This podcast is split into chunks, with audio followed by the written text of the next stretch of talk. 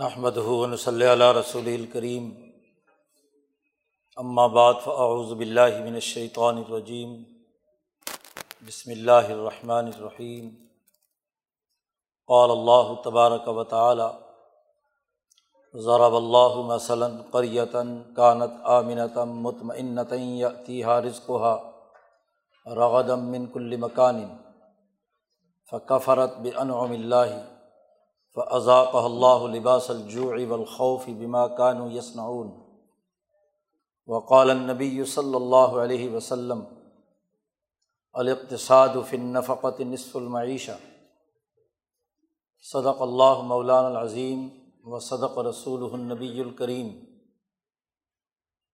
صاحب صدر، معزز، اساتذہ، طلباء اور اس یونیورسٹی کے انتظامیہ، طلباء اور طالبات سب سے پہلے تو میں آپ حضرات کا شکر گزار ہوں کہ ہمیں یہاں ایک اہم موضوع پر گفتگو کرنے کا موقع مل رہا ہے۔ یقیناً تعلیمی ادارے اسی حوالے سے وجود میں لائے جاتے ہیں کہ مکالمے باہمی گفتگو اور بات چیت کے ذریعے سے ہم برین اسٹارمنگ کریں، اپنے اجتماعی معاملات پر غور و فکر کریں اور علمی گتھیاں سلجھائیں۔ علم بانٹنا اداروں کا بنیادی کام ہوتا ہے۔ تعلیم ہی انسان کا وہ زیور ہے جو اسے امتیازی خصوصیت عطا کرتی ہے۔ قرآن حکیم نے فرمایا ہے کہ حل یس الزین یا لمون اب الزین اللہ لمون ایک سوال کیا ہے انسانیت سے کہ کیا اہل علم اور علم نہ رکھنے والے دونوں برابر ہو سکتے ہیں؟ کامن سینس کہتی ہے کہ نہیں۔ اس لیے علمی مباحث پر گفتگو کرنا، اپنے انسانی مسائل پر غور و فکر کر کے صحیح لاہ عمل اپنانا، یہ ہمارا علمی حق بھی ہے اور انسانی حق بھی ہے۔ ہمارا دینی حق بھی ہے اور ہماری سوسائٹی کا تقاضا بھی ہے۔ محترم اساتذہ اور طلباء، اس حوالے سے سب سے پہلی حقیقت تو یہ جاننا ضروری ہے کہ انسانی معاشرے کے حوالے سے کتاب مقدس قرآن حکیم کا بنیادی نقطۂ نظر کیا ہے کہ انسانی معاشرہ انسانی سوسائٹی، انسانی اجتماعیت کن امور کی اساس پر ترقی کرتی ہے اور کیسے زوال پذیر ہوتی ہے۔ اس کی علامات قرآن حکیم نے بیان کی ہیں۔ میں سب سے پہلے اسلام کا وہ نقطۂ نگاہ جو انسانی سوسائٹی سے متعلق ہے، مختصراً عرض کروں گا۔ ہمارے اس لیکچر کا یہ پہلا حصہ ہوگا، جیسا کہ ابھی لغاری صاحب نے ذکر کیا ہے۔ تو اس گفتگو میں ہمارے سامنے اسلام اور قرآن کا پوائنٹ آف ویو آنا بہت ضروری ہے۔ کہ انسان کی جان مال محفوظ ہے تو آگے باقی اقدامات بات کے ہیں۔ دوسری بنیادی بحث ہم یہاں کریں گے کہ اسلامک اکنامک سسٹم کیا ہے۔ اس کے بنیادی پرنسپل کیا ہیں جو قرآن حکیم نے اور رسول اللہ صلی اللہ و وسلم کی تعلیمات نے بیان کی ہیں۔ جب تک ہم اسلامک اکنامک سسٹم نہیں سمجھتے، تو بینکنگ سسٹم کو بھی ہم نہیں دے صحیح طور پر جب سمجھ پاتے۔ اور ہمارے اس لیکچر کا تیسرا حصہ ہوگا کہ روایتی بینکنگ اور اسلامی بینکنگ کے نام سے جو کچھ اس وقت ہماری سوسائٹی میں یا دنیا بھر میں چل رہا ہے، اس کی حقیقت اس کا تجزیہ، اس کے اثرات و نتائج کے حوالے سے ہم غور و فکر کریں اور اس پر اپنا نقطۂ نظر آپ حضرات کے سامنے شیئر کریں۔ تو سب سے پہلی بات کہ انسانی معاشرے کے حوالے سے قرآن حکیم چار بنیادی اثاثی اصولوں کا تعارف کراتا ہے۔ نمبر ایک یہ کہ ہر انسان بلا تفریق رنگ نسل مذہب۔ وہ کس مذہب سے ہے؟ کس نسل سے ہے؟ کس قوم سے ہے؟ کس خطے سے اس کا تعلق ہے؟ قطع نظر اس بات کے۔ انسانیت کی عزت بحال ہونی چاہیے۔ قرآن حکیم نے کہا ہے والد کر رمنا بنی آدم۔ ہم نے آدم کی اولاد کو عزت بخشی ہے۔ ہر وہ عمل انسانی معاشرے کا جو عزت نفس کو پامال کرے تقریم انسانیت کے خلاف ہو اور تزلیل انسانیت کر رہا ہو۔ قرآن کے نقطۂ نظر سے وہ غلط ہے۔ انسان پہلے ہے، اس کا فرقہ، اس کی نسل، اس کی شناخت، اس کے بعد ہے۔ انسانیت کا ہونا، اسے عزت و احترام کا ملنا، یہ پہلا بنیادی عمل ہے۔ انسانیت کے بعد اس کی عزت نفس کے لازمی تقاضے تین ہیں کہ جب کسی سوسائٹی کے ہر انسان کو عزت دینا لازمی اور ضروری ہے اور انسان چونکہ مل کر رہتے ہیں ایک سوشل کانٹیکٹ میں، ایک دوسرے کے ساتھ ریلیشن شپ قائم کرتے ہیں، تو انسانوں کے درمیان جتنے بھی معاہدات، جتنے بھی سماجی عمل جتنے بھی ورکنگ ریلیشن شپ قائم ہوں، اس کی اثاسیات اس کی بنیاد عدل ہوگی، ظلم نہیں ہوگی۔ قرآن حکیم نے سینکڑوں آیات میں یہ حکم دیا ہے کہ ان اللہ یامر بالعدلی والاحسان اعدلو، ہوا اقرب التقوا عدل و انصاف قائم کرو کہ یہ تقوا کے سب سے زیادہ قریب ہے۔ اللہ تمہیں حکم دیتا ہے عدل کرنے۔ کا اور عدل کا مطلب یہ ہے کہ افراد کے درمیان جتنے سماجی معاہدات اور تعلقات وجود میں آئیں، وہ ان دونوں افراد کے مساوی حقوق کی بنیاد پر ہونے چاہئیں۔ نہ کہ ترازو کا ایک پلڑا جھکا ہوا ہو اور ایک اٹھا ہوا ہو۔ دونوں پلڑے برابر ہوں گے۔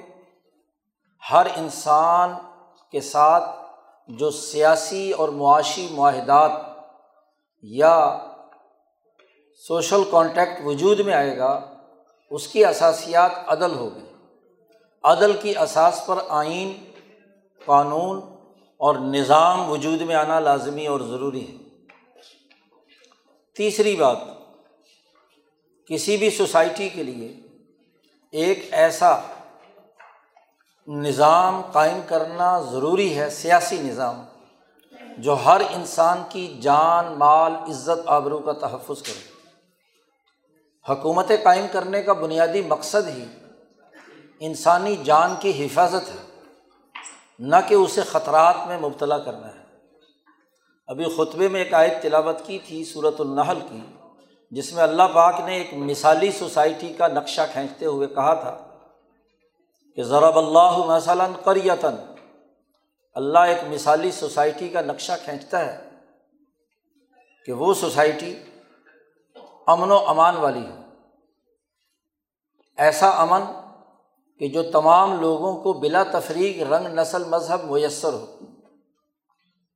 اور اسی آیت میں اللہ پاک نے فرمایا کہ اگر کوئی زوال پذیر معاشرہ ہے تو وہ وہ ہوتا ہے کہ جس میں انسانیت پر خوف طاری ہو، عدم تحفظ کا احساس ہو۔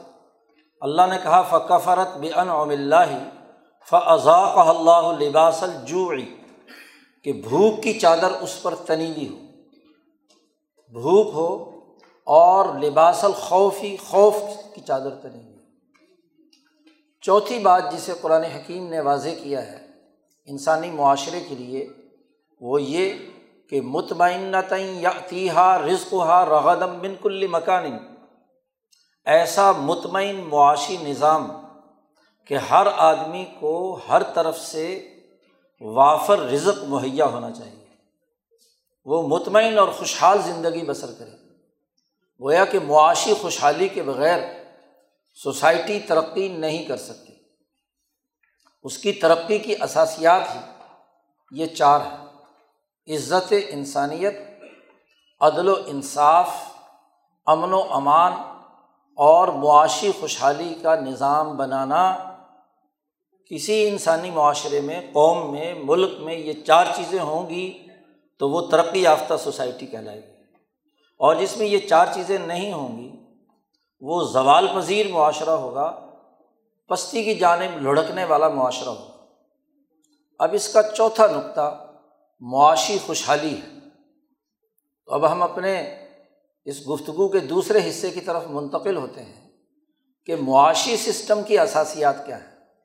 اسلامک اکنامک سسٹم، جس کے ذریعے سے بلا تفریق رنگ نسل مذہب تمام انسانوں کے لیے معاشی خوشحالی کا ایک عالمگیر نظام قائم ہونا چاہیے۔ اس حوالے سے جب ہم گفتگو کرتے ہیں تو اکنامکس بنیادی طور پر چار دائروں میں گفتگو کرتی ہے کہ انسان کی معاشی ضروریات کے لیے پروڈکشن آف ویلتھ کیسے ہوگی؟ پیدا شدہ دولت تقسیم کیسے ہوگی؟ دوسری بات۔ اور تیسری بات یہ کہ تقسیم شدہ دولت افراد کے درمیان تبادلے اور ایک دوسرے تک منتقل ہونے کے قوانین اور ضابطے کیا ہیں؟ تبادلہ دولت کا عمل تیسرا پہلو ہے۔ اور چوتھا پہلو یہ ہے کہ جو دولت، جو وسائل انسانی احتیاجات کے لیے وجود میں لائے گئے ہیں، جن کی تقسیم اور تبادلے کا عمل مکمل ہوا ہے، ان کے استعمال کا طریقہ کار کیا ہوگا؟ کنزمپشن آف ویلتھ اکنامکس ان چار باتوں سے بحث کرتی ہے۔ دولت کی پروڈکشن سے لے کر اس کی کنزمپشن تک۔ یہ سائیکل مکمل ہوتا ہے۔ تو انسان کی جو احتیاجات اور ضروریات ہیں، ان کی تکمیل کی جاتی ہے۔ اکنامکس بنیادی طور پر گفتگو کرتی ہے انسانی احتیاجات اور ضروریات سے۔ اور ان ضروریات کو پورا کرنے کے لیے وسائل کی دستیابی سے۔ تو وسائل کی دستیابی کے یہ چاروں دائرے یقیناً ضروری ہیں۔ جب تک پروڈکشن آف ویلتھ نہیں ہوگا، اگلے مرحلے پورے نہیں ہوں گے۔ یوں تو اس موضوع پر گفتگو کی جائے تو ایک بڑا اور طویل وقت چاہیے۔ ہمارے موضوع کا جو دائرہ ہے، بینکنگ سیکٹر، اس کا تعلق بہت گہرا تبادلہ دولت سے ہے کہ دولت کے تبادلے کے لیے جو انسانی ارتقاء کے ذریعے سے اب تک ہمارے پاس علم آیا ہے، اس علم اور خاص طور پر کتاب مقدس قرآن حکیم اور نبی اکرم صلی اللہ علیہ وسلم کی تعلیمات کیا رہی ہیں؟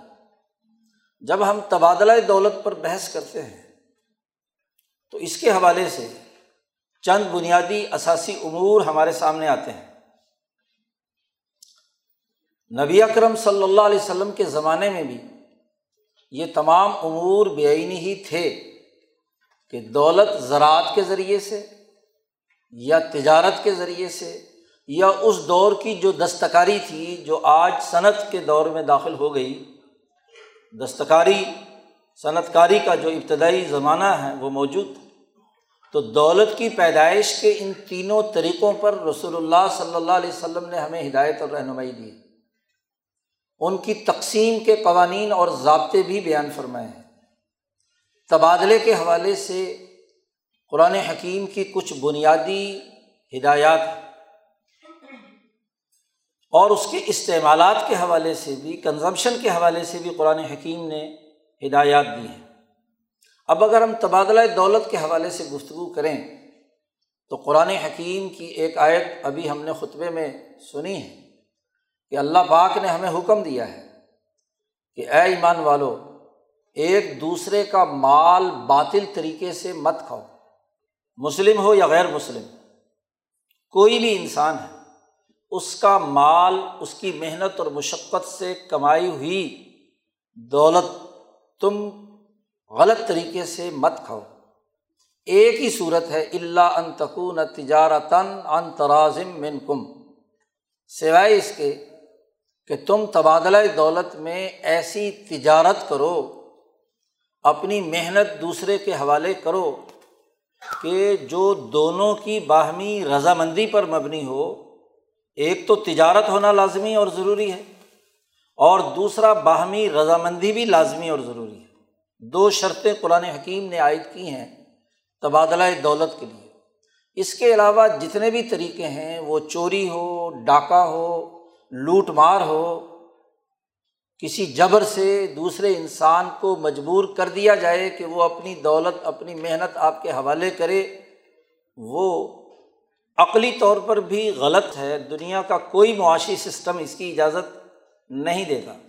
اور قرآن حکیم کی تعلیمات کی روشنی میں بھی یہی بات ہے۔ تجارت ایک طریقہ ہے۔ تجارت کے اس طریقے کے لیے بے کا ہونا ضروری ہے۔ یعنی خرید و فروخت کا ہونا ضروری ہے، باہمی رضامندی کے ساتھ۔ اب ہمیں یہاں یہ سمجھنا ہے اور انسانی تاریخ کے ارتقاء سے ہم معاشیات میں اکنامکس میں اس پر بحث کرتے ہیں کہ تبادلہ اشیاء کا جو عمل انسانیت کے ابتدائی زمانے میں تھا، وہ بارٹر سسٹم تھا۔ اشیا کے بدلے میں اشیا لی جاتی تھی۔ ایک آدمی نے ایک چیز پیدا کی ہے جو پیدا کی ہوئی دولت ہے وہ دوسرے کو دیتا تھا اور دوسرے کی پیدا کی ہوئی چیز لے لیتا تھا گدم دے کر چنا لے لیا، جوتا لے لیا، کپڑا لے لیا۔ لیکن بعض جگہوں پر وہ مشکلات پیش آتی تھیں کہ ایک آدمی کی محنت کے حصے ٹکڑے نہیں کیے جا سکتے۔ کسی نے جانور پالا ہے تو جانور کی تقسیم نہیں ہو سکتی۔ تو تبادلے میں جو مشکلات پیش آ رہی تھیں، اس پر انسانوں نے غور و فکر کیا۔ اور غور و فکر کے نتیجے میں درمیان میں زر کی تخلیق ہوئی۔ ہم زر کی تخلیق کے مختلف مراحل پڑھتے ہیں کہ زر ابتدائی زمانے میں مختلف چیزوں کو بنایا گیا۔ سیپیاں بنائی گئی، چمڑے کے ہاں جی سکے جاری کیے گئے، لوہے کے سکے جاری کیے گئے، لیکن یہ تمام چیزیں ایسی تھیں جو وقت گزرنے کے ساتھ فنا کی گھاٹ اتر جاتی تھی۔ زنگ لگ جاتا تھا، جل جاتی تھی۔ تو مسلسل تجربے کے بعد انسانیت نے دریافت کیا سونا اور چاندی کو کہ وہ نہ گلتا ہے، نہ سڑتا ہے اور نہ ہی اسے زنگ لگتا ہے۔ تو سونے کو مسلسل انسانی ارتقائی عمل کے نتیجے میں بطور زر تسلیم کر لیا گیا۔ باقی جتنی بھی اشیا تھیں، ان میں جو بھی افادیت پائی جاتی تھی، یوٹیلیٹی پائی جاتی تھی وہ استعمال کرنے سے گھس جاتی تھی، ختم ہو جاتی تھی۔ کھانا کھایا ہم نے، ختم ہو گیا۔ کپڑا پہنا بوسیدہ ہو گیا۔ مکان استعمال کیا پچاس ساٹھ سال بعد، وہ بھی زمین بوس ہو گیا۔ لیکن سونا چاندی ایک ایسی دھات دریافت کی انسان نے کہ اس کے نتیجے میں یہ صدیوں بھی پڑی رہے تو اس کو کسی قسم کا کوئی مسئلہ درپیش نہیں تھا۔ اس لیے تبادلہ اشیا کے لیے اعلی مبادلہ تبادلے کا ذریعہ زر قرار دیا گیا سونا اور چاندی۔ اب انسانوں کے لیے جب اللہ نے یہ کہا کہ مال باطل طریقے سے نہ کھاؤ، تو جو انسانوں کے درمیان معاشی تبادلے سے متعلق امور تھے، اس کا نبی کرم صلی اللہ علیہ وسلم نے اپنے دور میں جائزہ لیا۔ ان معاملات میں ایک تجارت تجارت میں آپ اپنی جنس دیتے ہیں اور زر کے بدلے میں۔ پھر اس زر سے جا کر دوسری جنس یا جو شے آپ کو ضرورت ہے وہ لے لیتے ہیں۔ تو زر کا کام صرف اتنا تھا کہ وہ تبادلہ اشیا کے اس عمل کو آسان بناتا تھا۔ یا شے شے کے بدلے میں بارٹر سسٹم کے تحت ہوئی، وہ بھی تجارت ہے۔ مکے کے مشرق ظلم کا وہ نظام جو بد امنی اور خوف پیدا کر کے سوسائٹی میں معاشی بھوک پیدا کر رہا تھا، اس میں انہوں نے ان اشیا اور اجناس کے ساتھ زر کو بھی کیپٹل قرار دے کر خرید و فروخت کے ذریعے سے اس کا بھی ریٹرن لینا شروع کر دیا۔ جو ریٹرن لیا گیا، وہی سود قرار پایا کہ زر کرائے پر چڑھایا جا رہا ہے۔ یا زر کے تبادلے کے لیے سود کی ایک خاص مدت مقرر کر دی گئی کہ اتنی مدت ہو، اتنا وقت ہو تو آپ اتنا۔ تو ایک قرض کا معاملہ ہے، ایک بے کا معاملہ ہے۔ تیسری شکل اجارے کی ہے کہ آپ کوئی چیز کسی دوسرے کو مکمل طور پر فروخت نہیں کر رہے، بلکہ آپ اس کو اس لیے دے رہے ہیں کہ وہ اس سے فائدہ اٹھائے، چیز تباہ نہیں ہوئی۔ استعمال سے ختم نہیں ہوئی، ختم نہ ہونے والی ہے۔ اور اسے آپ استعمال میں لا رہے ہیں تو ایک مخصوص وقت کے لیے تو اس کے بدلے میں آپ کچھ نہ کچھ ہاں جی اس کا منافع یا فائدہ آپ دیں، اسے اجارہ کہا گیا۔ تو یہ تین چار بنیادی چیزیں تھیں جس کی قانون سازوں نے تشریح کی کہ بے میں آپ اپنی ملکیت جنس یا گڈس کی صورت میں ہے اسے دوسرے کو منتقل کر رہے ہیں اور دوسرے کی چیز خود اپنی طرف لا رہے ہیں۔ زر درمیان میں ہو یا بارٹر سسٹم کے تحت۔ کیونکہ انسان احتیاجات کا پتلا ہے، اسے ضرورت ہے۔ تو ضرورت جو درمیان میں اشیا اور اجناس ہی کی ہوگی، گڈز ہی کی ہوگی، جس کو استعمال کر کے وہ اپنی کوئی نہ کوئی ضرورت پورا کر لے۔ تو یہ تو تجارت قرار پائی۔ اجارے میں آپ اپنی چیز مکمل طور پر دوسرے کے حوالے نہیں کر رہے، بلکہ اس سے فائدہ اٹھانے کا ایک خاص وقت مقرر کر رہے ہیں، کسی مکان کا، کسی رہائش گاہ کا، کسی جانور کا، وغیرہ وغیرہ۔ تو اس کے بدلے میں آپ عوض وصول کر رہے ہیں، یہ اجارہ قرار پایا۔ اب رہ گیا قرض، تو قرض جب بھی دیا جائے گا، تو اس کے لیے قرآن نے ایک بڑا واضح اصول دے دیا۔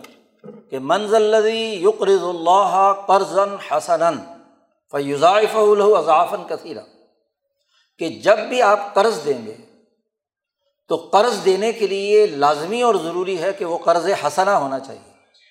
اور قرض حسنا وہ ہے کہ جس پر آپ کوئی سود وصول نہیں کریں گے۔ نبی اکرم صلی اللہ علیہ وسلم کی صحیح ترین حدیث ہے۔ آپ صلی اللہ علیہ وسلم نے فرمایا، کل قرض جرا نفعن فہو ربا۔ یہ قاعدہ کلیہ ہے، بنیادی پرنسپل ہے۔ نبی اکرم صلی اللہ علیہ وسلم نے خود، بذات خود یہ بات ارشاد فرمائی، کسی قانون ساز، کسی فقی، کسی مفتی کا بنایا ہوا قاعدہ نہیں ہے کہ ہر وہ قرض جس سے پرافٹ حاصل کیا جائے، نفع اٹھایا جائے، وہ سود ہے۔ اور سود کے بارے میں قرآن نے کہہ دیا کہ لاتا کلو لاتا کل الربا، سود خوری مت کرو۔ جب قرآن حکیم نے سود سے انسانوں کو روکا، تو مکے کے مشرقوں نے ایک سوال کیا۔ قرآن حکیم نے اس کا وہ سوال بھی عقلی طور پر نقل کیا ہے۔ ان کا کہنا یہ تھا کہ ان نمل بے مثل الربا، کہ بے میں بھی آپ کوئی چیز دے کر پرافٹ کماتے ہیں۔ اور زر دے کر جو ہم نے قرضے میں کسی کو دیا ہے، تو اس کے بدلے میں جو ریٹرن آ رہا ہے، تو وہ کیوں غلط ہے؟ اگر یہ سود حرام ہے تو بے بھی حرام ہونی چاہیے۔ اور اگر بے حلال ہے تو پھر قرض کا ریٹرن جو ہے وہ بھی کیا حلال ہونا چاہیے۔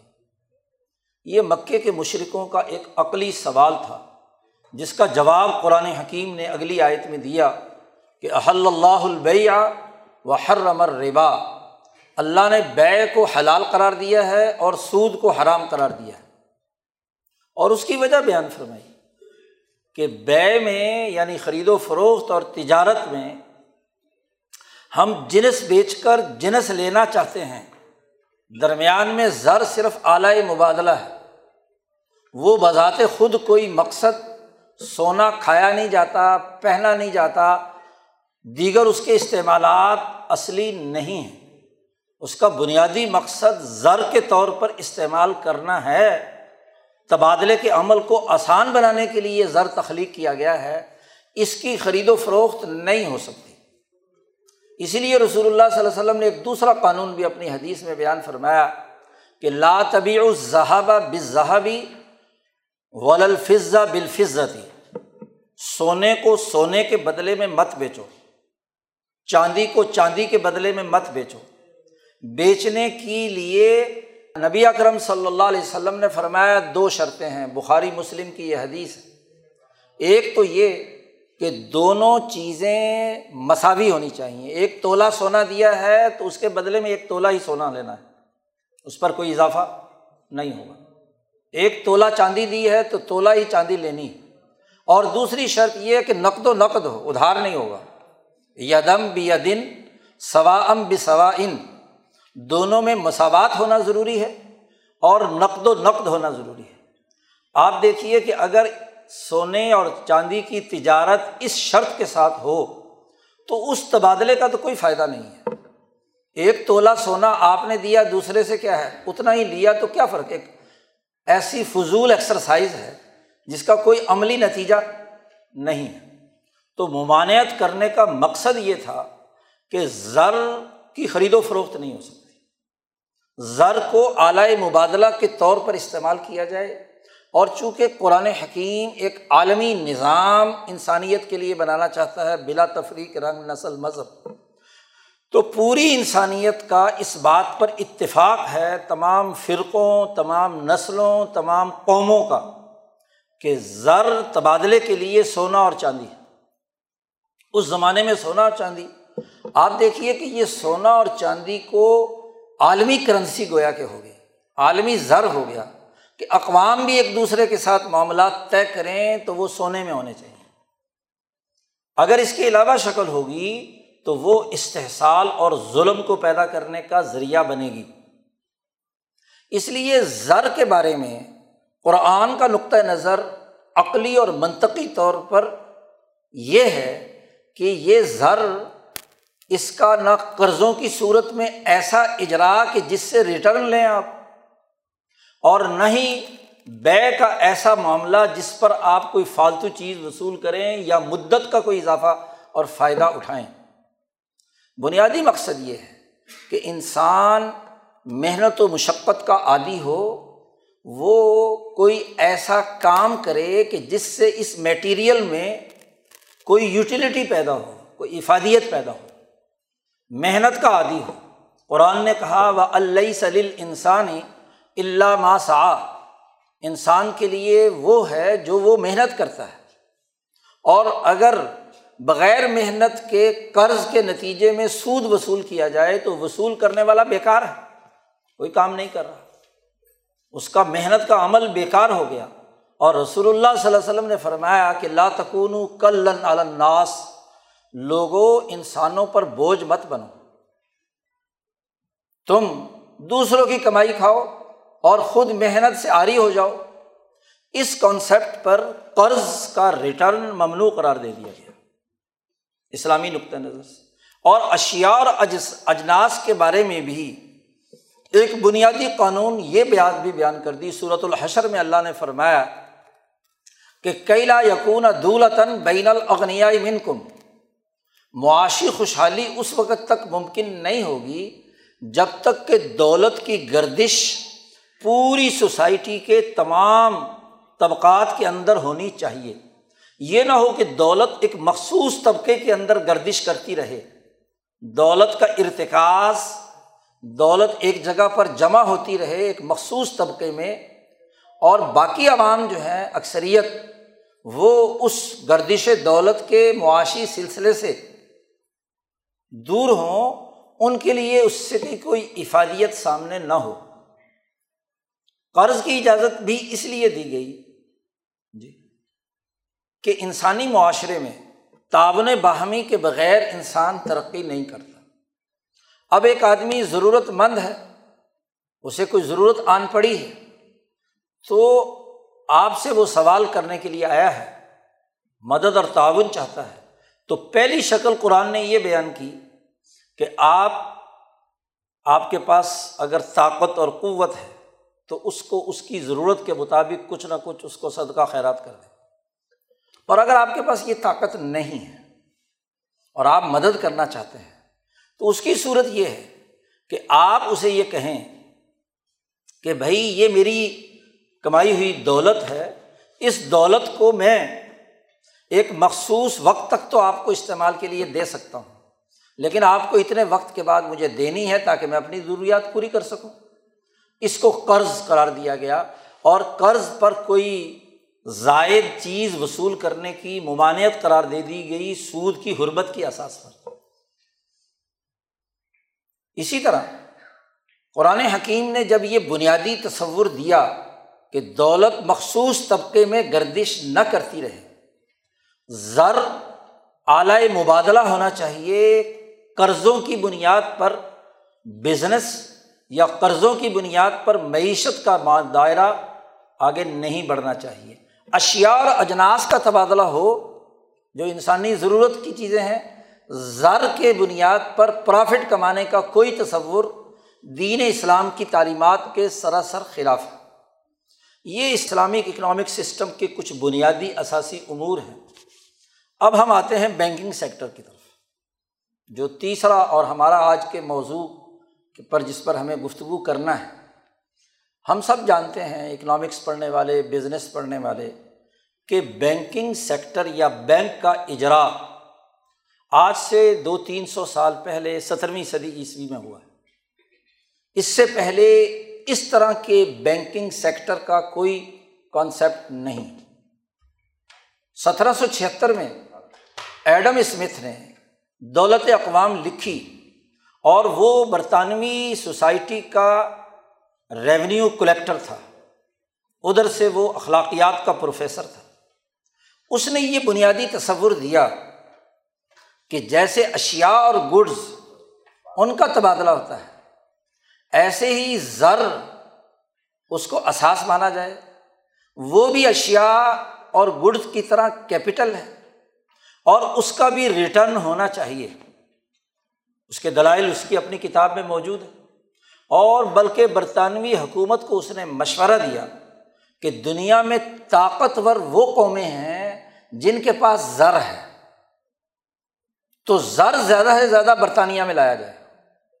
آپ بتائیے کہ دنیا میں جہاں بھی زر موجود تھا، بالخصوص بر عظیم پاک و ہند جس کے بارے میں اقوام متحدہ کی رپورٹ جو ایک ہزار سالہ دور معیشت سے متعلق ہے۔ سن دو ہزار عیسوی میں اقوام متحدہ نے ایک کمیٹی تشکیل دی تھی اینگس میڈیسن کی سربراہی میں۔ اس نے چھ سات سال عالمی معیشت کی تحقیق کی کہ گیارہ سو عیسوی سے لے کر دو ہزار عیسوی تک دنیا میں اکنامک صورت حال کیا تھی۔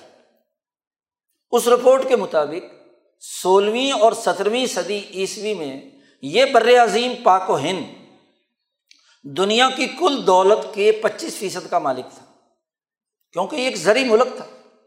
زراعت کی ترقی تھی مثالہ جات کی تجارت تھی اور تجارت بھی صدیوں سے تھی۔ ہندوستان کا تاجر اس خطے سے یمن اور بحیرہ احمر کے راستے سے یورپ تک پہنچتا تھا۔ ادھر چائنا تک جی سلک روٹ کے ذریعے سے پہنچتا تھا۔ ادھر تہران اور بغداد اور خشکی کے راستے سے رومت القبرا تک اور یورپ تک تاجروں کا سفر رہتے تھے۔ عرب تاجروں نے دنیا بھر میں تجارت کا ایک عالمی نظام وضع کیا ہوا تھا۔ اس کے نتیجے میں زر ان کے پاس تبادلہ اشیا کے ذریعے سے آیا، تجارت کے ذریعے سے آیا، کپڑے کی صنعت سے آیا، اسی طریقے سے زراعت کے ذریعے سے آیا۔ اب ایڈم اسمتھ نے تصور دیا کہ برطانیہ تو اس کے مقابلے میں انتہائی کمزور ہے۔ سولہویں صدی عیسوی میں ایسٹ انڈیا کمپنی بنی ہے اور سو سال کے بعد اس کا ڈیٹا جب برطانوی پارلیمنٹ دارالعوام میں پیش کیا گیا تو تجارت کے حوالے سے بھاری پلڑا ہندوستان کا تھا، برطانیہ کو نقصان تھا۔ تو لارڈز نے پوری کوشش کی کہ اس کمپنی پر پابندی لگائی جائے کہ جو تجارتی بیلنس شیٹ بن رہی ہے، اس میں ہندوستان اپر ہے اور ہم اس کے تابے ہیں۔ وہاں کی چیزیں آ کر یہاں فروخت ہوتی ہیں۔ جی تو اب اس کا توڑ پیدا کرنے کا ایک ہی ذریعہ تھا کہ ہندوستان کے زر کو کیسے کھینچا جائے۔ چنانچہ کمپنی نے ساٹھ کروڑ پاؤنڈ بادشاہ کو دے کر اپنا لائسنس بحال کیا اور کہا کہ ہم جیسے بھی ممکن ہو بزنس کے نام پر چاہے کوئی بھی صورت ہو، ہم ہندوستان کی دولت یہاں منتقل کریں گے، اس بیلنس شیٹ کو بدلیں گے۔ اگلا سو سال آپ دیکھیے، سولہ سو سولہ میں بنی تھی کمپنی۔ سو سال سترہ سو سولہ میں بنتے ہیں۔ اور اٹھارہویں صدی میں اس بر عظیم پر تجارت کے لیے آنے والی کمپنی سیاست کے ذریعے سے سوسائٹی پر مسلط ہوتی ہے۔ اور لوٹ مار اتنی کی کہ انگریزی ڈکشنری کو ایک نیا لفظ لوٹ دیا۔ جو یہاں کا لفظ ہے، سنسکرت زبان کا لفظ تھا، ہندوستان کا لفظ تھا۔ لوٹ مار کے ذریعے سے دولت منتقل کی گئی، زر کھینچنے کا کام کیا گیا۔ ہر ممکن طریقے سے، چوری سے، ڈاکے سے، فراڈ سے زر اکٹھا کر کے برطانیہ پہنچتا ہے اور بقول ایک انگریز کے کہ ہندوستان کے دریائے سندھ، جمنا، نرمدا سندھ اس پورے علاقے سے دولت نچوڑ کر دریائے ٹیمز کے کنارے اس اسفنج کو کیا نچوڑ دیا گیا؟ تو دولت آج پینتالیس ٹریلین ڈالر کا وہ اندازہ ہے جو دنیا میں اس وقت آن ریکارڈ ہے، جو اس سو سال میں کمپنی نے اس ہندوستان کی دولت کو لوٹنے میں کیا۔ تو زر کو اکٹھا کیا گیا۔ زر کا مرکز برطانیہ بنا اور اس زر کے بر کے نتیجے میں بینک آف انگلینڈ وجود میں آیا۔ بینک آف انگلینڈ نے اس زر کی اثاث پر زر کو کرائے پر چڑھانے، قرضے دینے اور اس کے ذریعے سے دنیا بھر کی اشیا اور اجناس کو اپنے کنٹرول میں کرنے، منڈیوں پر قبضہ کرنے، ملکوں کو غلام بنانے، اقوام کو اپنے ماتحت کرنے، ان کی مارکیٹوں پر قبضہ کرنے کے لیے استعمال کیا۔ ہم سب جانتے ہیں کہ لفظ بینک اطالوی زبان کا ایک بینکو لفظ جس کا مطلب ہے پیسے کی ٹیبل، میز۔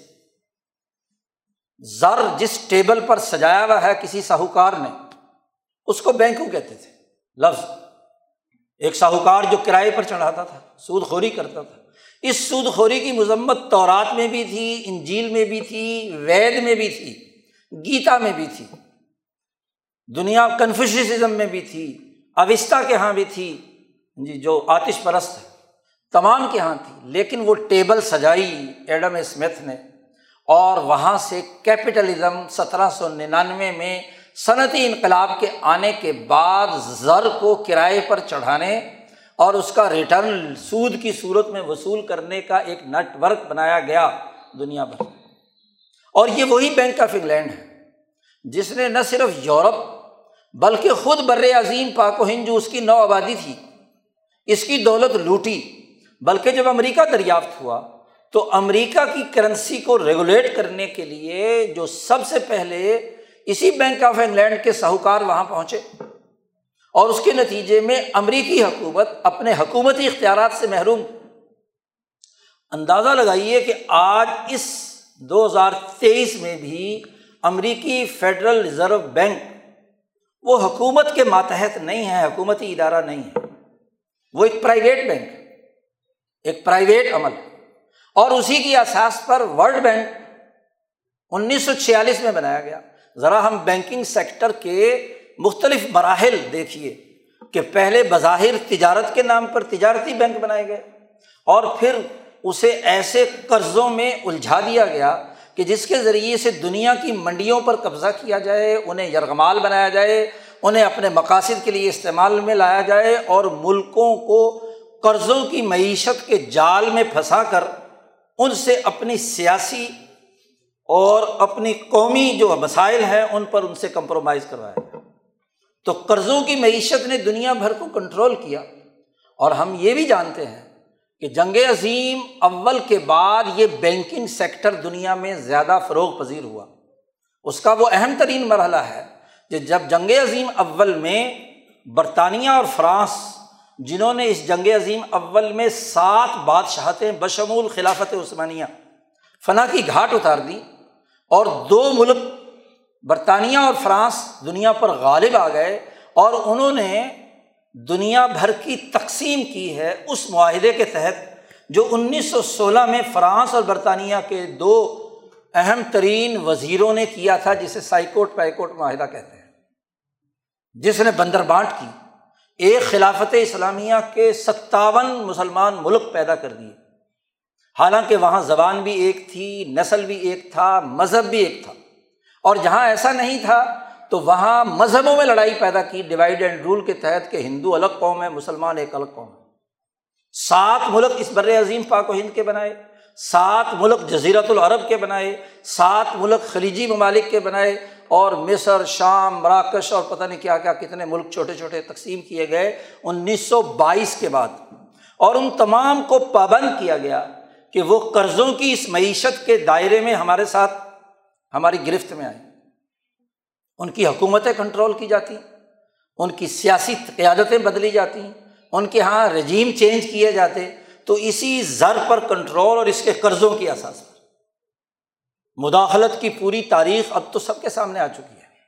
وہی ایسٹ انڈیا کمپنی جس نے اس بر عظیم پاک و ہند پر قبضہ کیا، اسی کی وہ بیٹیاں، پوتیاں، پڑپوتیاں کمپنیاں ہیں جو اس وقت دنیا میں ملٹی نیشنل کمپنی کی صورت میں دنیا بھر کے وسائل پر قابض ہیں اس پر بھی کتابیں آ چکی ہیں۔ تحقیق اور ریسرچ ہو چکی ہے کہ وہ کمپنیاں اسی سے اپنا نسلی تعلق رکھتی ہیں۔ تو زر کو قرضوں کی شکل میں دے کر سود وصول کرنے کا بنیادی کانسیپٹ یہ کیپیٹلزم کا ہے۔ اور اس کی احساس پر ملکوں اور قوموں کو غلام بنانے کا ہے۔ آپ دیکھیے کہ انیس سو انتالیس سے لے کر انیس سو چوالیس تک جنگ عظیم دوم لڑی گئی۔ اور جنگ عظیم دوم کے نتیجے میں دو مزید سپر پاور وجود میں آ گئی۔ امریکہ اور روس۔ دو پہلے تھی۔ برطانیہ اور فرانس، جس کو اگرچہ جرمنی کے ہٹلر نے شکست دے دی تھی، دیوار کے ساتھ لگا دیا تھا۔ لیکن روس کی اور امریکہ کی اتحادی طاقت کے بل بوتے پر نسل پرستی کے اس نظام کو ختم کر کے یہ چار پاور دنیا پر مسلط ہو گئیں اور انہوں نے جب عالمی نظام تشکیل دینے کے لیے بریٹن ووڈ کانفرنس میں شرکت کی تو برطانوی وزیر خزانہ اپنا پلان لے کر گیا تھا کہ باوجود اس بات کے کہ برطانیہ جنگ عظیم دوم میں بظاہر جنگ جیت چکا تھا، ہٹلر کے خلاف لیکن معیشت کے حوالے سے کمر ٹوٹ گئی تھی، اس کو تنخواہ دینے کے لیے اس کے پاس پیسے نہیں تھے۔ آپ کے اس ہندوستان بر عظیم کے نواب و مہاراجوں سے ان کے اثاثے بیچ کر قرضے دیے گئے۔ ریاست بھاول پور تھی بھاول پور شہر سے یزمان اور فولٹا باز تک ریلوے لائن بیچی گئی۔ اس کے پیسے وہاں دیے گئے۔ یہاں سندھ دھرتی کی جو ریاستیں تھیں خیر پور ریاست سے تالپوروں کا جو تھوڑا بہت بچا کھچا نظام تھا، ان سے بھاری ٹیکسیز وصول کر کے برطانیہ نے اپنے خرچے پورے کیے۔ اب اس کو قرضوں کی ضرورت تھی۔ وہ قرضہ مانگنے کے لیے گیا تھا امریکہ سے۔ تو آپ دیکھیے کہ ہم جانتے ہیں اس تاریخ میں کہ وہاں امریکی وزیر خزانہ کا جو پلان تھا، وہ کامیاب ہوا اور اس نے کہا کہ ڈالر کو آپ زر کی جگہ پر عالمی کرنسی تسلیم کریں۔ تو میں تمہیں قرضہ دینے کے لیے تیار تو برطانیہ کو قرضہ دیا گیا ڈالر کو کرنسی کی جگہ پر لانے کا۔ اور ایک بہت بڑا فراڈ جو اٹھارہ سو پچاسی میں بالخصوص ہندوستان میں کیا گیا وہ یہ کہ سونے کو ریزرو بینک میں رکھ دیا گیا بظاہر۔ اور اس کی جگہ پر ایک رسید جاری کر دی گئی، کاغذ پکڑا دیا گیا کہ حامل حاضہ کو مطالبے پر اضا کیا جائے گا۔ آپ کے نوٹ پر بھی لکھا ہوا۔ اور جب انیس سو بائیس کے بعد ریاستیں بننے لگیں، تو ریاستوں کو مجبور کیا کہ ان کی کرنسی سونا چاندی نہیں ہوگی، وہ کاغذی رسید جاری کریں گے۔ کس بحاف پر جاری کریں گے؟ اس کا ایک میکنزم بعد میں بنایا گیا کہ یہ اثاثے ہوں، یہ کچھ ہو، وہ کچھ ہو۔ انیس سو چون میں امریکہ نے کہا کہ میرے پاس اتنے اثاثے ہیں، میں جو رسید جاری کرتا ہوں، ان اثاثوں کے مطابق کوئی بانڈ، کوئی سونا، کوئی چاندی، کچھ چیزیں جو ہے، ایک لسٹ فراہم کی گئی اقوام متحدہ کو۔ لیکن آج تک فزیکلی کسی ملک کو نہیں دکھایا گیا کہ امریکی ریزرو بینک میں کیا رکھا ہے۔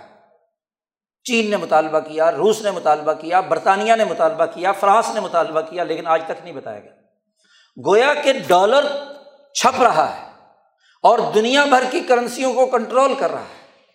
اور اس کے نتیجے میں ممالک اور قوموں کو قرضے جاری کر کے اپنے جال میں پھنسا کر ان کی سیاست، ان کی معیشت، ان کی منڈیوں اور ان کے تمام کاموں کا استحصال کیا گیا۔ گویا کہ بینک نے سترویں صدی سے لے کر انیس سو چوالیس پینتالیس میں جب آئی ایم ایف بنی، ورلڈ بینک بنا، ایک عالمی بینک وجود میں لایا گیا جو زر کا کاروبار کرتا ہے۔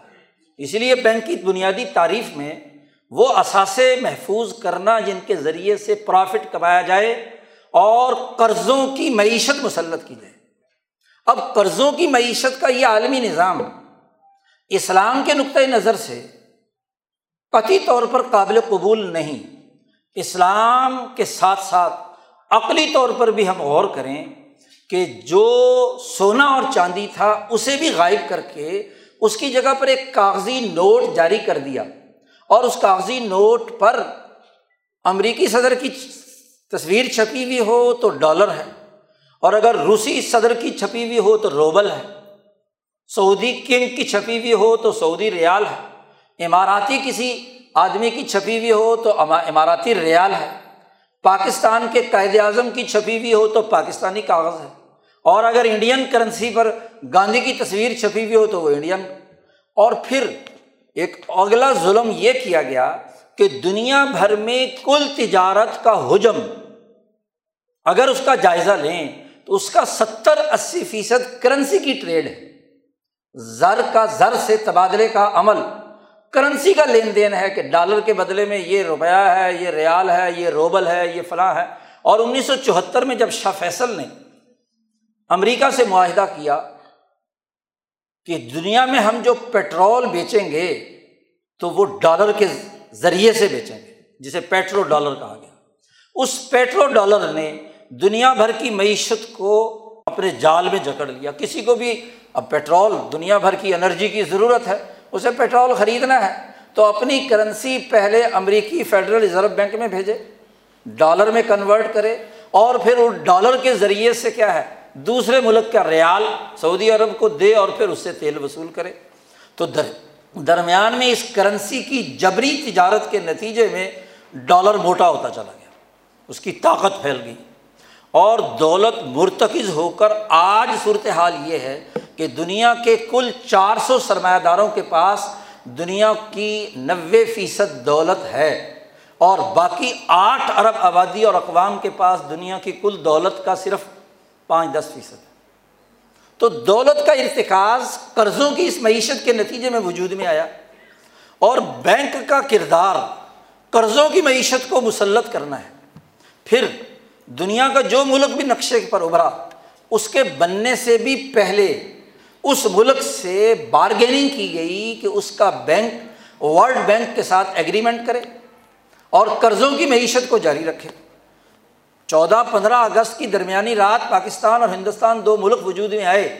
دونوں ملکوں کے ساتھ ان کے حلق پر انگوٹھا رکھ کر یہ معاہدہ کیا گیا کہ پہلے آپ ورلڈ بینک کی قرضوں کی معیشت کے نظام کے ساتھ وابستہ ہوں گے۔ آپ کا مجوزہ State Bank of India State Bank of Pakistan, وہ اس ورلڈ بینک سے ایگریمنٹ کرے گا، آئی ایم ایف کی شرائط کے تحت کام کرے گا۔ ہم سب جانتے ہیں کہ پاکستان بننے سے پہلے جو کولیشن گورنمنٹ بنی تھی، اس کے وزیر خزانہ پورے ہندوستان کے لیاقت علی خان تھے۔ آپ کے پہلے وزیر اعظم۔ اور ان کا سیکرٹری خزانہ ملک غلام محمد تھا۔ مولا غلام محمد کو باقاعدہ امریکہ آئی ایم ایف بھیجا گیا کہ وہ ٹریننگ حاصل کرے ورلڈ بینک کے ساتھ پاکستان کے ورکنگ ریلیشن شپ کی اور قرضوں کی اس معیشت پر دستخط کرے کہ جو پاکستان کا اسٹیٹ بینک جاری کرے گا۔ چنانچہ، پندرہ اگست کو جب کیبنٹ نے گورنر جنرل کے حلف کے بعد حلف اٹھایا تو اس میں وزیر خزانہ ملک غلام محمد، جو آئی ایم ایف سے ٹریننگ حاصل کر کے آیا، ورلڈ بینک کے اصول اور ضابطوں کے مطابق آیا اور پہلا بجٹ اس نے دس کروڑ کے خسارے کا اٹھائیس فروری انیس سو اڑتالیس کو پیش کیا۔ اٹھائیس فروری انیس سو اڑتالیس سے لے کر جو یکم مارچ کو اس زمانے میں سال مکمل ہوتا تھا، تو اب تک جتنے بجٹ پیش ہوئے وہ خسارے کے ہیں۔ قرضوں کی معیشت کے اس نظام کا نتیجہ یہ ہے کہ ہم قرضوں کی دلدل اور اس کی تباہ کاریوں میں پھنستے چلے گئے۔ اپنے ملک کے اعتبار سے دیکھیں۔ ہماری معیشت سود کے اس نظام کے اندر مبتلا رہی۔ اب یہ جو روایتی بینکاری ہے کنونشنل بینکاری ہے، اس کی اساسیات کیپٹلزم پر ہے۔ اس کی اساسیات استحصال پر ہے۔ اس کی اساسیات ظلم پر ہے۔ قرآن حکیم کے تمام بنیادی اصولوں سے متصادم ہے۔ قرآن کہتا ہے کہ انسانی سوسائٹی کا معاشی نظام تمام افراد کی معاشی ضروریات کو مطمئن طور پر خوشحالی پیدا کرے، لیکن وہاں خوشحالی صرف بینک کی ہوتی ہے، اور اس کے علاوہ کسی کی نہیں۔ آج بھی ہر کاروبار ٹھپ ہے، لیکن سب سے زیادہ پرافٹ ذرا بینکوں کا اعداد و شمار اٹھا کر دیکھ لو بینک جو ہے پروفیٹیبل ہے۔ کاروبار ٹھپ ہے، نہ زراعت ہے، نہ صنعت ہے، نہ تجارت ہے۔ اور بینک ہے کہ وہ موٹا سے موٹا ہوتا جا رہا ہے۔ اور پھر پرائیویٹ بینکنگ ریاستی نظم و نسق کو اس پورے سسٹم سے علیحدہ کر دیا گیا۔ اگر امریکہ کی طاقتور حکومت اس کرنسی کے نظام کو اپنے دائرے میں لانے کے لیے کردار ادا کرنے کی اس نے کوشش کی، تو تین، دو، تین صدر قتل ہو چکے ہیں امریکہ کے۔ آپ اندازہ لگائیے جب امریکہ جیسی طاقتور حکومت وہ اس کے سامنے گھٹنے ٹیکے ہوئے ہے تو باقی جو ایک سو اٹھاسی ملک جن کے پاس ویٹو پاور نہیں ہے، جن کے پاس کوئی عالمی طاقت نہیں ہے، ان کا حال کیا ہوگا؟ سعودی عرب جیسا ملک جس میں تیل کی دولت اگ رہی ہے، اس نے اب دس ارب ڈالر کا قرضہ آئی ایم ایف سے لیا۔ ہے انڈیا نے لیا ہے چائنا نے لیا، خود امریکی حکومت قرضوں میں ڈوبی ہوئی ہے۔ ٹریلین ڈالر کی۔ تو حکومتوں، اور حکومت کون ہوتی ہے؟ اصولی طور پر پولیٹیکل سائنس کے نقطۂ نظر سے جس دھرتی میں حکومت ہے، اس دھرتی کے عوام کی نمائندگی کی بنیاد پر وہ عوام کی نمائندہ حکومت ہے۔ عوام کی نمائندہ حکومت کو عوام کے مفادات اور تحفظ کے لیے سسٹم بنانے کی اجازت نہیں ہے۔ سسٹم وہ بینکاری نظام کنٹرول کرے گا جو عالمی ساہوکاروں کے قبضے میں ہے۔ اب یہ روایتی بینکنگ کا پورا کا پورا ڈھانچہ قرضوں کی معیشت پر استوار ہے، زر کو کاروباری مقاصد کے لیے استعمال کرنے کی احساس پر ہے۔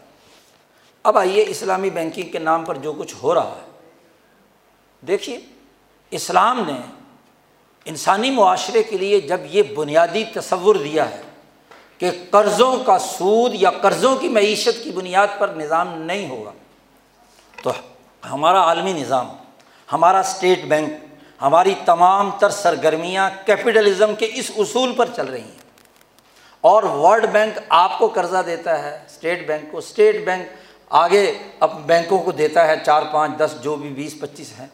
اب ان میں جو جو نچلی سطح پر ایک بینک ہے، جس کے اوپر ایک سبز پلیٹ لگا دی گئی ہے، اور اس کا نام اسلامی بینک رکھ کر اسلامی اصطلاحات استعمال کی گئی ہیں مزاربت کے نام پہ، کفالہ کے نام پہ، وکالہ کے نام پہ، اجارہ کے نام پر۔ کیا اس سے قرضوں کا جو بنیادی کانسیپٹ ہے وہ ختم ہو گیا؟ نہیں، بلکہ قرضوں کا نظام اسی طرح موجود ہے۔ ایک روایتی بینکاری میں اور اسلامی بینکاری میں بنیادی اور جوہری طور پر کوئی فرق نہیں ہے، بلکہ الٹا اسلامی ٹچ دینے کے نتیجے میں اس کا کرایہ مزید بڑھ گیا۔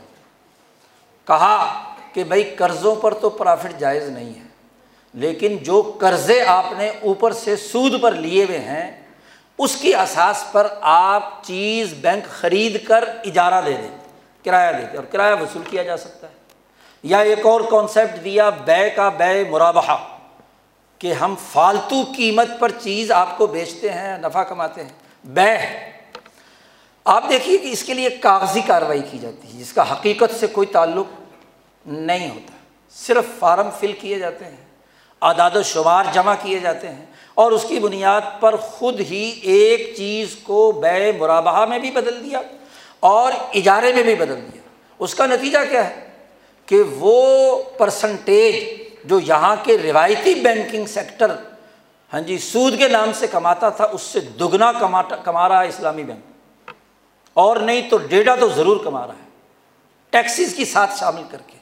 تو بظاہر اسلام کی اصطلاحات استعمال کی گئیں مزاربت کی، اجارے کی، اور اسی طریقے سے کیا ہے، بے مرابہ یا بے معجل کی۔ لیکن حقیقت میں جب اوپر سے جو کچھ پانی آ رہا ہے، وہ اگر سود والا ہے، تو آگے ڈسٹریبیوٹری جو ہے، نہر یا اس کو آپ فلٹر کون سا لگائیں گے؟ کہ اس فلٹر کے ذریعے سے وہ پاک ہو گیا۔ تو اسلامی بینک ایک بہت بڑا دھوکہ ہے۔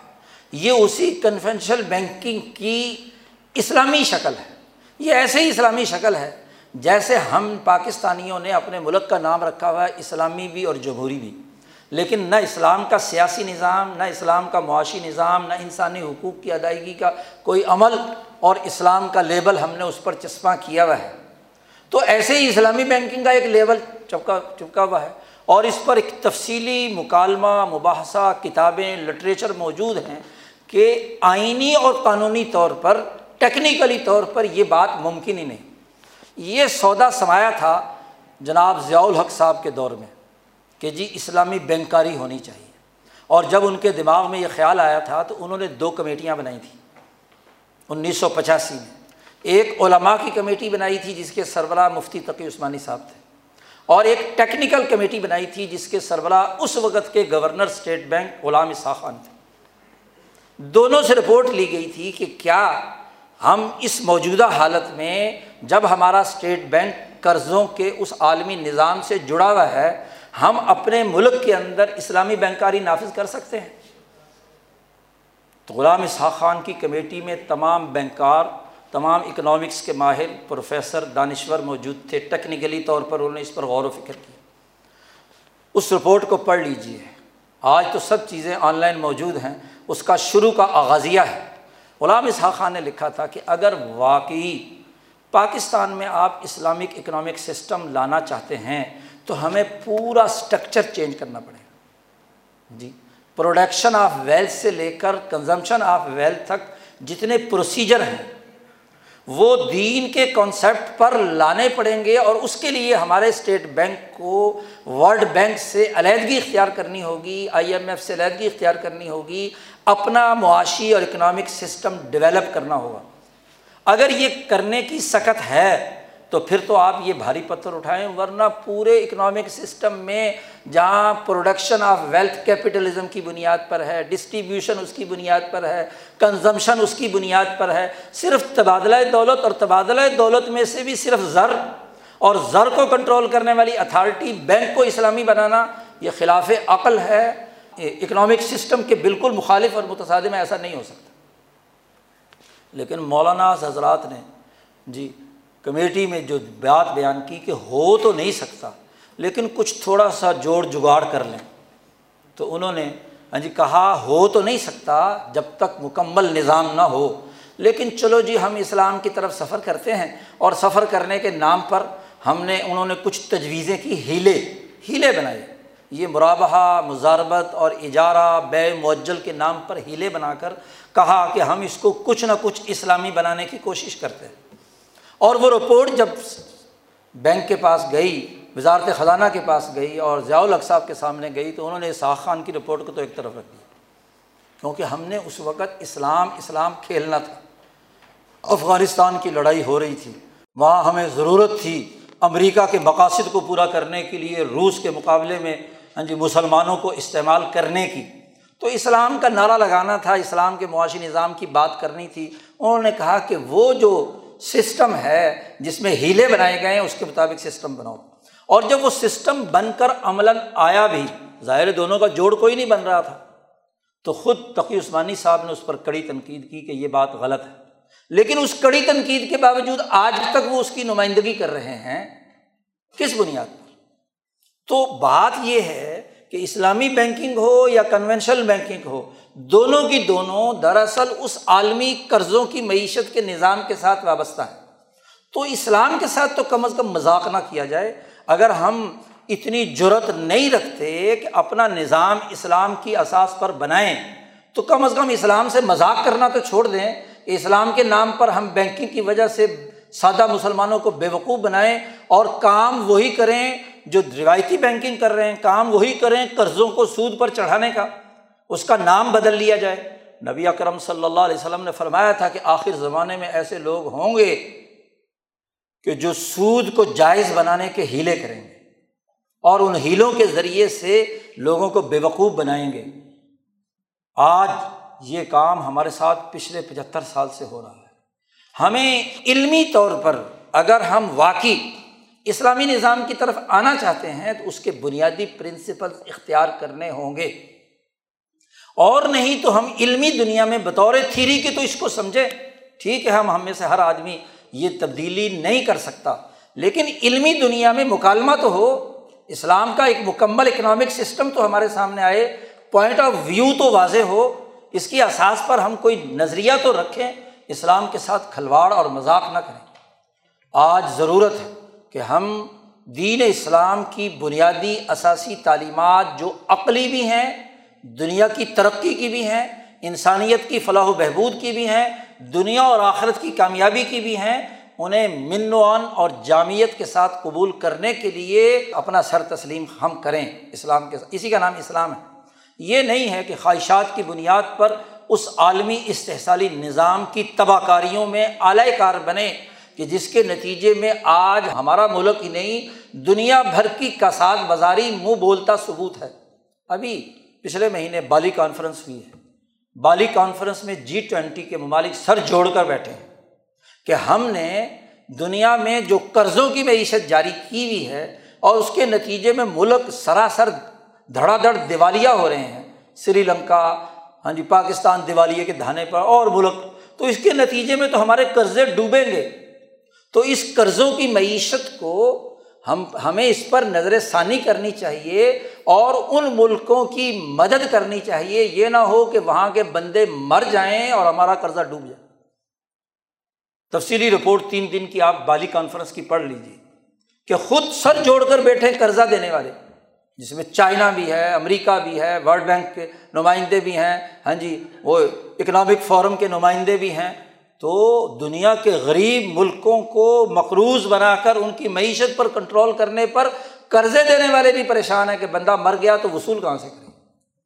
جی تو آج سوچنے کی بات ہے کہ دین اسلام کا وہ آفاقی نظام جو انسان دوست ہے، انسانیت کی ترقی کا راستہ دکھاتا ہے، اس کو ہم عقلی اور منطقی بنیادوں پر ہم مسلمان خاص طور پر اور دنیا بھر کے انسان اس پر سوچیں غور و فکر کریں، اپنے رویے بدلیں، اپنی اجتماعیت کو اور اپنے ملک اور قوم کو صحیح راستے پر گامزن کرنے کے لیے کردار ادا کریں۔ وہ آخر ان الحمد للہ رب العالمین۔